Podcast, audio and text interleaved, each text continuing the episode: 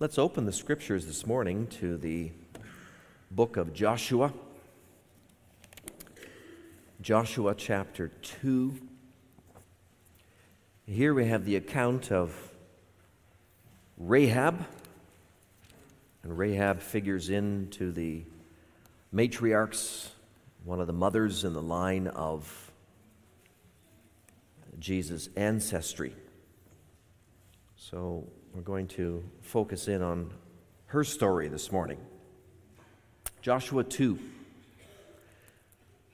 So, the context, I think most of us will be aware. The context is the Israelites have been brought uh, through the desert. They've been 40 years in the desert. They're now waiting on the banks of the Jordan, waiting to cross over into the promised land. And it's in this waiting period that Joshua sends out two spies.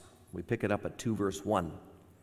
And Joshua the son of Nun sent two men secretly from Shittim as spies, saying, Go view the land, especially Jericho. And they went and came into the house of a prostitute whose name was Rahab, and lodged there. And it was told to the king of Jericho, Behold, men of Israel have come here tonight to search out the land. Then the king of Jericho sent to Rahab, saying, Bring out the men who have come to you, who entered your house for they have come to search out all the land. But the woman had taken the two men and hidden them. And she said, True, the men came to me, but I did not know where they were from. And when the gate was about to be closed at dark, the men went out. I do not know where the men went. Pursue them quickly, for you will overtake them. But she had brought them up to the roof and hid them with the stalks of flax that she had laid in order on the roof. So the men pursued after them on the way to the Jordan as far as the fords, and the gate was shut as soon as the pursuers had gone out. Before the men lay down, she came up to them on the roof and said to the men, I know that the Lord has given you the land, and that the fear of you has fallen upon us, and that all the inhabitants of the land melt away before you. For we have heard how the Lord dried up the water of the Red Sea before you when you came out of Egypt and what you did to the two kings of the Amorites who were beyond the Jordan, to Sihon and Og, whom you devoted to destruction. And as soon as we heard it, our hearts melted, and there was no spirit left in any man because of you. For the Lord your God, He is God in the heavens above and on the earth beneath. Now then, please swear to me by the Lord that as I have dealt kindly with you, you also will deal kindly with my father's house, and give me a sure sign that you will save alive my father and mother, my brothers and sisters, and all who belong to them, and deliver our lives from death. And the men said to her, Our life for yours, even to death. If you do not tell this business of ours, then when the Lord gives us the land, we will deal kindly and faithfully with you. Then she let them down by a rope through the window, for her house was built into the city wall, so that she lived in the wall. And she said to them, Go into the hills, or the pursuers will encounter you, and hide there three days until the pursuers have returned. Then afterward you may go your way. The men said to her, We will be guiltless with respect to this oath of yours that you have made us swear. Behold, when we come into the land, you shall tie this scarlet cord in the window through which you let us down. And you shall gather into your house your father and mother, your brothers, and all your father's household then, if anyone goes out of the doors of your house into the street, his blood shall be on his own head, and we shall be guiltless. But if a hand is laid on anyone who is with you in the house, his blood shall be on our head. But if you tell this business of ours, then we shall be guiltless with respect to your oath that you have made us swear. And she said, According to your words, so be it. Then she sent them away, and they departed, and she tied the scarlet cord in the window. They departed and went into the hills and remained there three days until the pursuers returned. And the pursuers searched all along the way and found nothing. Then the two men returned. They came down from the hills and passed over and came to Joshua the son of Nun, and they told him all that had happened to them. And they said to Joshua, Truly the Lord has given all the land into our hands, and also all the inhabitants of the land melt away because of us. Let's turn a couple of pages to chapter 6 and pick up the end of the story as far as Rahab is concerned. We'll read the verses 22 through 25. So in chapter 6, Jericho has been taken, the walls have fallen. And then we read verse 22 But to the two men who had spied out the land, Joshua said, Go into the prostitute's house and bring out from there the woman and all who belong to her as you swore to her. So the young men who had been spies went in and brought out Rahab and her father and mother and brothers and all who belonged to her. And they brought all her relatives and put them outside the camp of Israel. And they burned the city with fire and everything in it. Only the silver and gold and the vessels of bronze and of iron they put into the treasury of the house of the Lord. But Rahab the prostitute and her father's household and all who belonged to her, Joshua saved alive. And she has lived in Israel to this day because she hid the messengers whom Joshua sent to spy out Jericho. I invite you to turn with me to the Gospel of Matthew, chapter 1. Perhaps keeping uh, a finger at Joshua 2. We'll certainly be coming back to that. But the text, technically, is Matthew 1. Continuing where we left off last time, we're just picking some of the names out of the genealogy of our Lord Jesus Christ. Chapter 1, verse 5, the first part. So we just remind ourselves that this is the family tree or the genealogy of Jesus Christ. And then verse 5 and Salmon, the father of Boaz, by Rahab. That'll be our focus this morning the person of Rahab and her significance. Beloved church of our Lord Jesus Christ, last week we saw the surprising inclusion of the names Judah and Tamar in the genealogy of the Lord Jesus. And if Tamar's name raised an eyebrow already, then the name of the next lady in the record should cause our jaws to hit the floor. Salmon, the father of Boaz, by Rahab.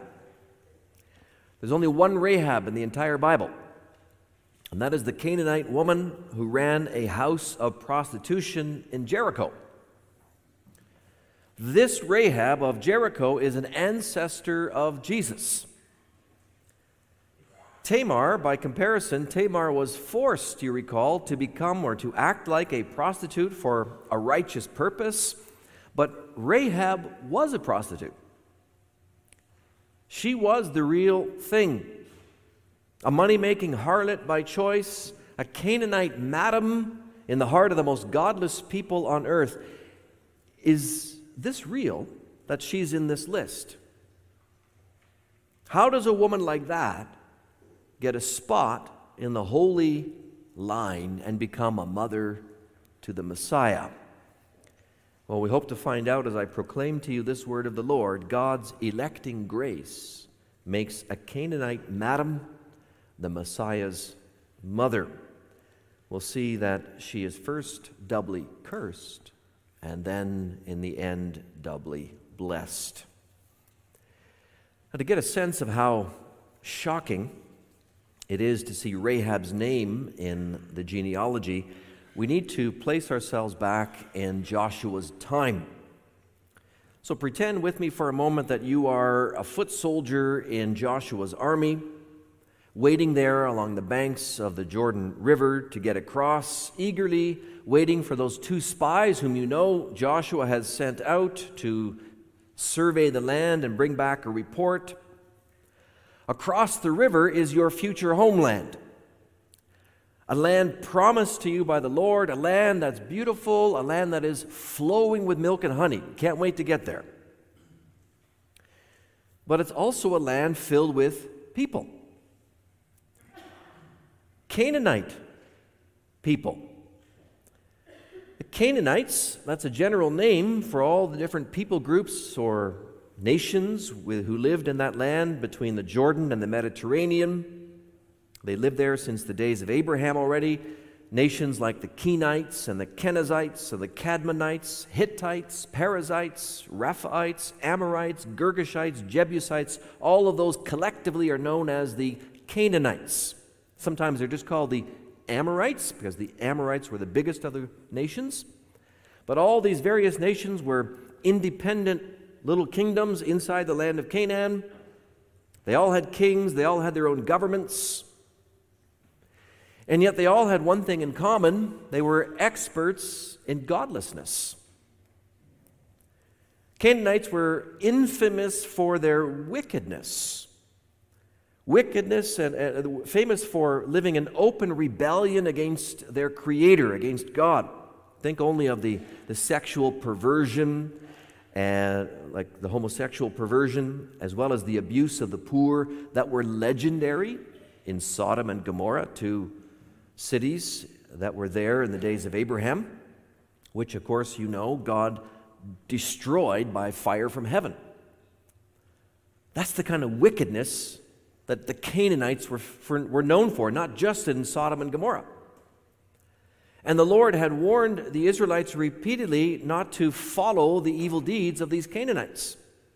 For instance, in Leviticus 18, the Lord mentions a, whole long list of sins that the, his people have to avoid. He mentions they're not, they were not permitted to have any kind of incest, no sex with a relative of close standing, no sexual relations with son, uh, stepson or stepdaughter, not your neighbor's wife, not a man with a man, not a woman with a woman. The Lord spells it out, Leviticus 18. And then he says toward the end of that chapter, Do not make yourselves unclean by any of these things, for by all these things the nations I am driving out before you have become unclean. And the land became unclean, so that I punished its iniquity, and the land vomited out its inhabitants. In other words, all these various sexual perversions were running rampant in Canaan. And now there you are, an Israelite, just a few kilometers away on the, on the opposite side of the Jordan. And over there are these Canaanites holed up in the city of Jericho. And you can begin then to understand the report of the spies, because Joshua 2 basically is a recounting of their report brought back to Joshua.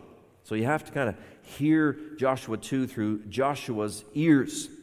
We read there in verse 1 and the, the, the men went and came into a house of a prostitute whose name was Rahab, and they lodged there.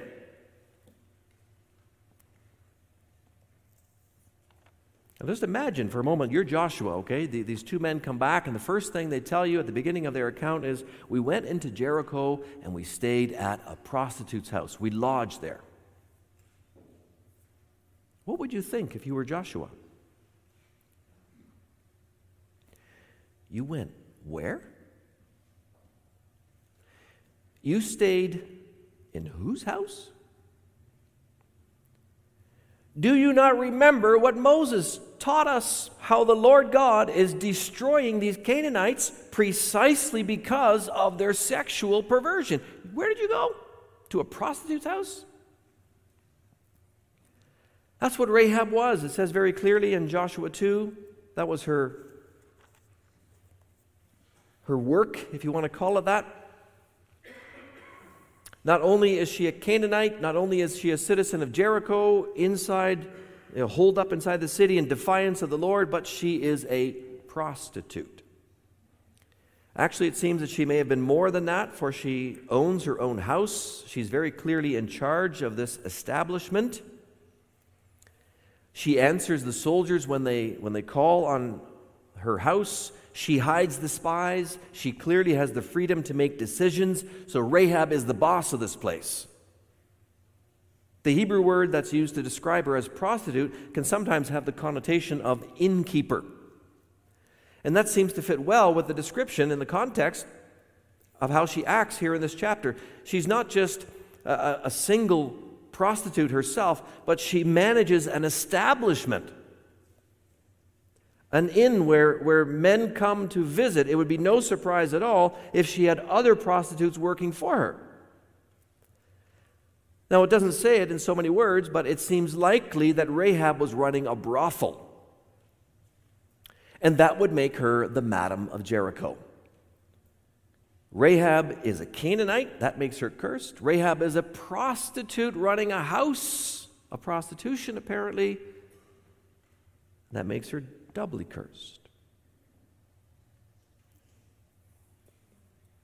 Now, if you were an Israelite waiting for news from these two spies, eagerly awaiting any sign that God was blessing their journey, that, that God was going to open the way for them into the land, would you ever have thought that the Lord would assist them through the hand of Jericho's madam? If we had ourselves to choose a single Canaanite to, to rescue and save, somebody who would be an ally on the inside, who would we have picked? We might have thought of one of the leading citizens, maybe someone who was morally upstanding, maybe a hardworking family man, perhaps an intellectual or a philosopher. But would your thoughts, would my thoughts ever have gone to a woman who's running a house of prostitution? And yet, that's exactly where God's thoughts went. That's exactly where his electing love shines so brightly as the Lord turns this doubly cursed person into a doubly blessed person. For something has happened to Rahab, the prostitute, that can only be explained by the invisible hand of Almighty God. We see it in her actions. Joshua's men, they come into her home and she recognizes them as Israelites, obviously spies. The king of Jericho learns of their arrival, sends some soldiers to her home. But then Rahab does something surprising. Verse 4 But the woman had taken the two men and had hidden them. Now, her motive is not yet out in the open, but very clearly, by that act, her loyalty is not with her king or the citizens of Jericho. She acts to protect and to save two Israelites from falling into the hand of their enemies, and those enemies are actually Rahab's own people. So she has very clearly shifted her loyalties. That's also the motivation behind why she lies. We can get overly focused on the fact that Rahab was deceitful, which we know, of course, from other parts of Scripture, is to be avoided. But let's remember that she took here a massive risk in speaking this lie to the soldiers because if the king of Jericho ever found out about Rahab's deception, her life wouldn't be worth a hill of beans. Her action was not motivated by love for herself, she put herself at risk. Her action was motivated by love for her neighbor, the Israelites. She actually risks her life to protect her enemies. And isn't that exactly in full harmony with God's law? So, like Tamar's actions we saw last time with Judah, that cannot be held up as a model for Christians to follow. So it is with Rahab's lie, yet both women clearly act with selfless love. Both women were looking to something beyond themselves, to the Lord, the covenant God of Israel. They, they understood something about Him. And that really becomes clear when Rahab answers the spies in verse 9. She says to them, I know that the Lord has given you the land. Listen to how she speaks. I know that the Lord, four capital letters, so that's Yahweh, right? Covenant God of Israel. I know that Israel's covenant God the God of Abraham, the God of Isaac, the God of Jacob, that's all implied. I know that the Lord has given this land to you. My land. The land of my, my people for centuries. There's no question in her mind. There's not yet an Israelite unit inside the land on, on this side of the Jordan. They're all on the other side. Jericho is locked down tight as a drum. And Jericho, by the way, has walls that were legendary for their thickness. They were over nine feet thick, walls which had never been broken through by an army. People uh, of Jericho are inside the walls, they're protected and safe. All the other Canaanite armies from the other nations in the land, they're on high alert to defend to the death against the Israelites. But still, Rahab says plainly and confidently, I know something. I know that the Lord has given you this land. It's yours. What is that? But faith in Yahweh, the one true God, and a rejection of all the so called gods of Canaan. You, you compare this to the Israelites themselves 40 years earlier. You remember that earlier generation of the Israelites who were at the border of Canaan, and Moses said, We're going to go up and take the land. And the people said, No, we can't go up and take the land because the, the giants are too big for us. We couldn't possibly do it. 40 years earlier, the covenant people said, We don't believe the Lord has given us this land. Let's go back to Egypt. And here, 40 years later, the Madam of Jericho says, I know the Lord has given you this land. I know it. Faith, pure, simple. How did she come to this faith? The Israelites hadn't sent any missionaries into Canaan. There were no traveling preachers to announce and explain the gospel of grace to these Amorites. Rahab tells us the answer. Verse 10 We have heard how the Lord dried up the water of the Red Sea before you when you came out of Egypt, and what you did to the two kings of the Amorites. We sang about that, who were beyond the Jordan, to Sihon and Og, whom you devoted to destruction. And as soon as we heard it, our hearts melted, and there was no spirit left in us because of you. For the Lord your God, He is God in the heavens above and on the earth beneath. Our hearts melted when we heard. You know, sometimes people outside the church can see things about our God more clearly than those of us on the inside of the church. The Israelites, on the whole, were a grumbling, complaining people for much of the time that they had been brought out of Egypt. I mean, just think of the desert period, right? The whole 40 years in the desert. They kept thinking that they had gotten the short end of the stick. They were better off in Egypt, they thought. They kept thinking their glass was half empty. Meanwhile, the pagans over there in Canaan, they are stunned by what they've heard, absolutely mesmerized by the power of Israel's God, and they understand that He is holy, that He is righteous, that He has all power to do whatever He wants in heaven and on earth, and they're quaking in their sandals while the Israelites are grumbling in the desert.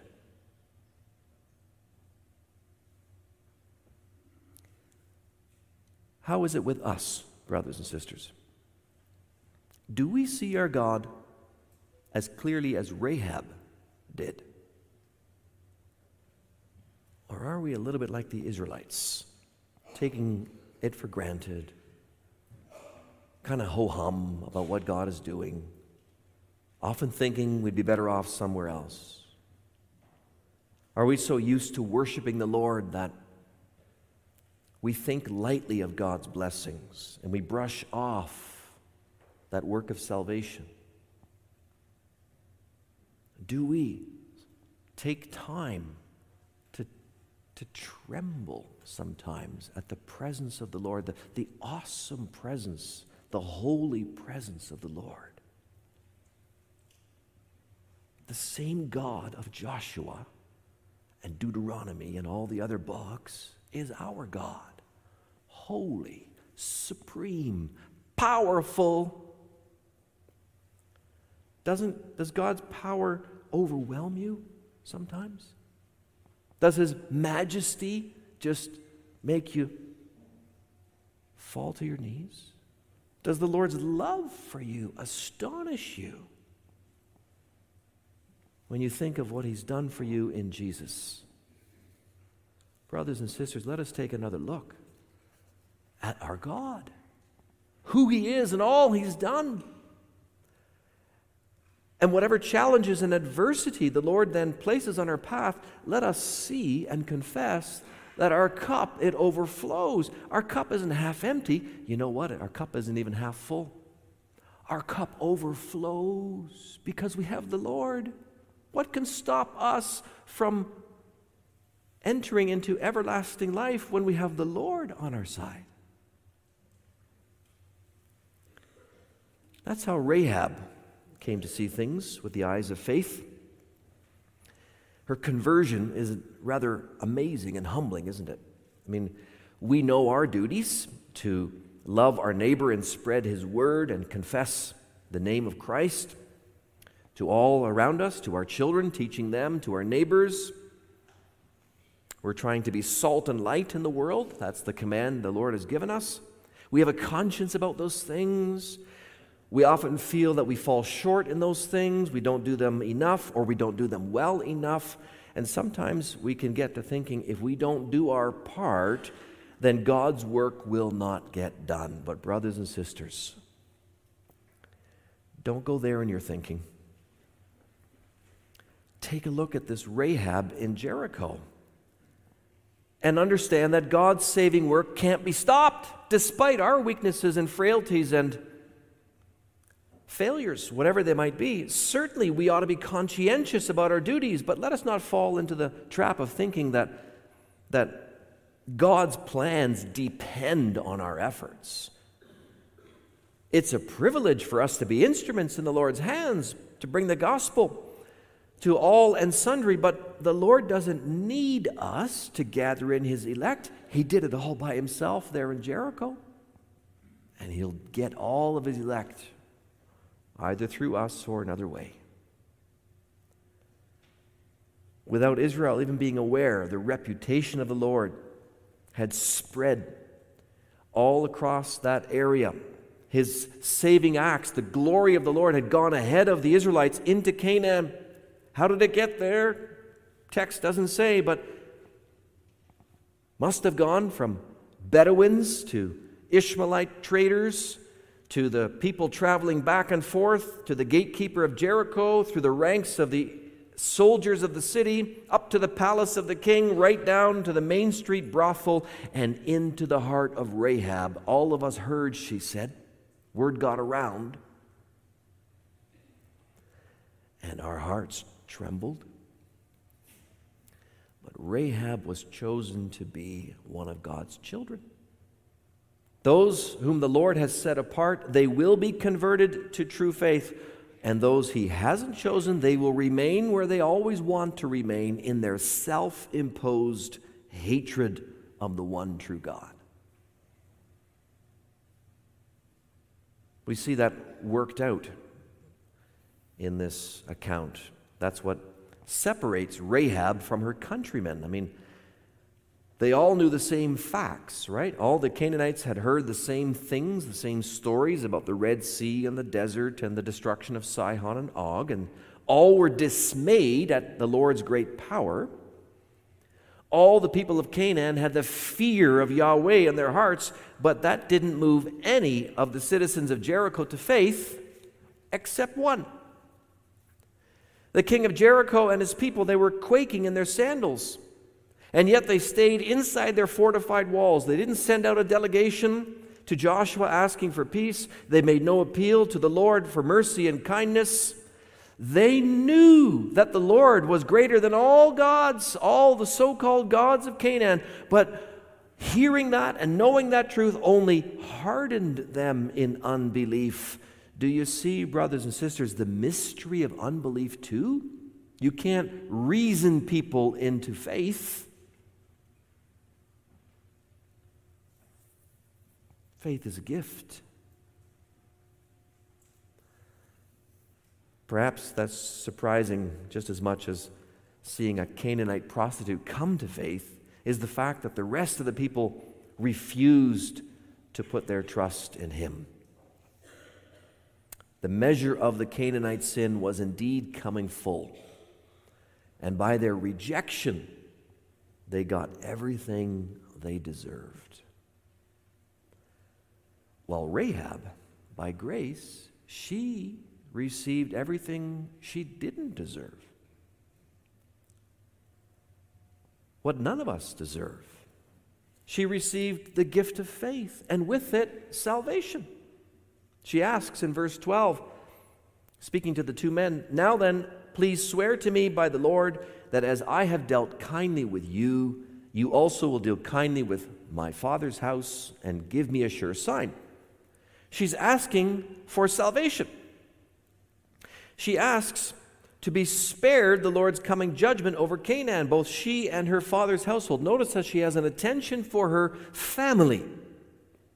And God honors that intention. God deals covenantally with people, never just as individuals, but they and their family. Her act of hiding spies that shows, uh, showed the kindness of her heart. She says, I have acted kindly toward you. And when you dig into the Hebrew, it's actually that, a much richer concept you could translate, she showed steadfast love, the very same word we sang from Psalm 136 that describes the Lord's love, the Lord's steadfast covenant love. She demonstrated that kind of love to the Lord. And now she's asking the two servants of God, Won't the Lord return that steadfast love to me? And their reply is without hesitation, verse 14 Our life for yours, even to death. If you do not tell our, this business of ours, then when the Lord gives us the land, we will deal kindly, in steadfast love, and faithfully with you. She had put her trust in the Lord, and the Lord didn't let her down. The Lord never lets anybody down who puts their trust in Him. Way before Joshua had sent the spies to check out the land, the Lord had been busy sending his word deep into the land of Canaan, deep into the heart of Rahab the prostitute, and it comes back to him now with a tremendous confession of faith. And the Lord responds to her with a, a beautiful promise of salvation through the mouth of the spies. They say, Our life for yours. She was in a situation of death as a resident of Jericho, but she is blessed instead with life.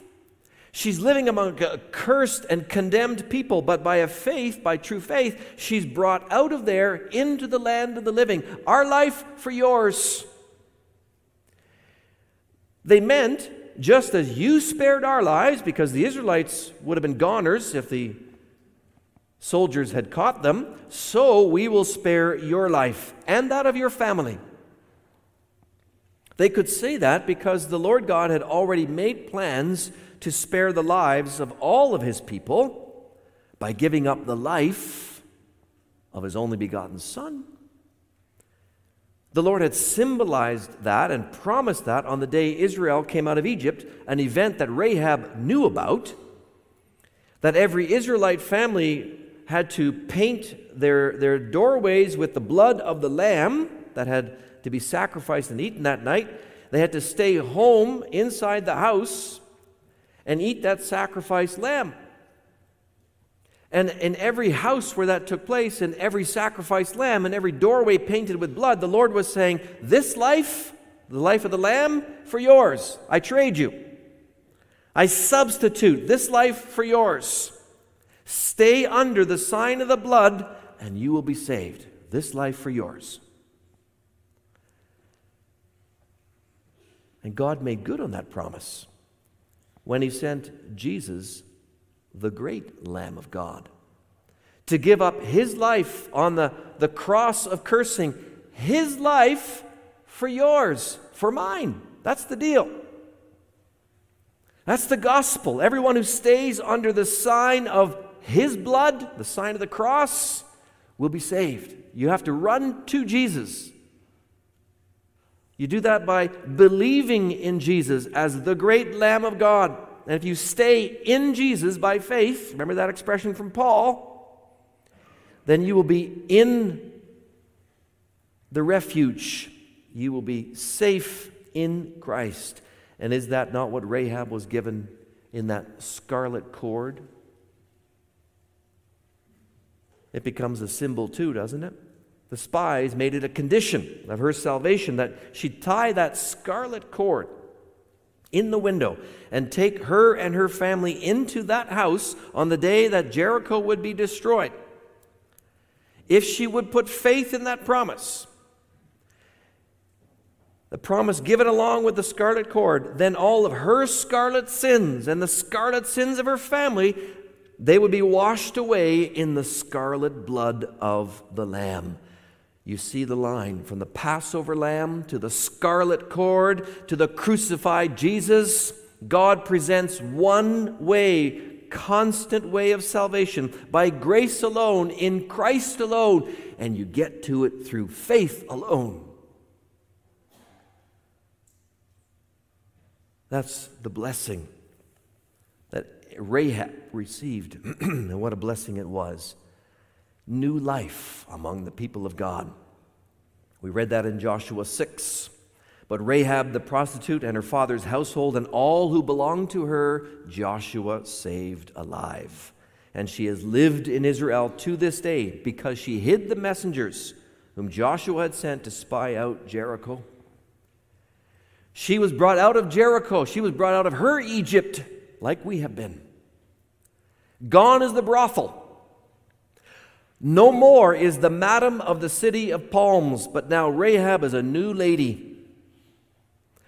She's counted among the family of God. She has a place in Israel, and her name is written in the book of life. And her name is even written in the book of the family tree of the Messiah. That's what Matthew 1 is telling us so clearly. That is the additional double blessing Rahab receives. In the course of time, God did give her a husband, a prince in the line of Judah. So she entered into the tribe of Judah by way of her husband, and from their union eventually came the line of the kings, beginning with David and ending with the great son of David, the Lord Jesus Christ. Because of God's electing love, this least deserving Canaanite becomes a doubly blessed mother of our Savior. Well, when you stand back from this, brothers and sisters, does it not show the great grace of our God? And does that not offer hope in, in all the situations we can think of? Is God's grace not big enough to cover also your scarlet sins and my scarlet sins, whatever they might be? Is God's love not strong enough to melt the hardest heart? You know people in your life, people you care about, that at this moment have a hardness toward God in their heart. Is this God who made Rahab's heart soft and brought this prostitute into his people, is this God not able to make those hearts melt if he so wills?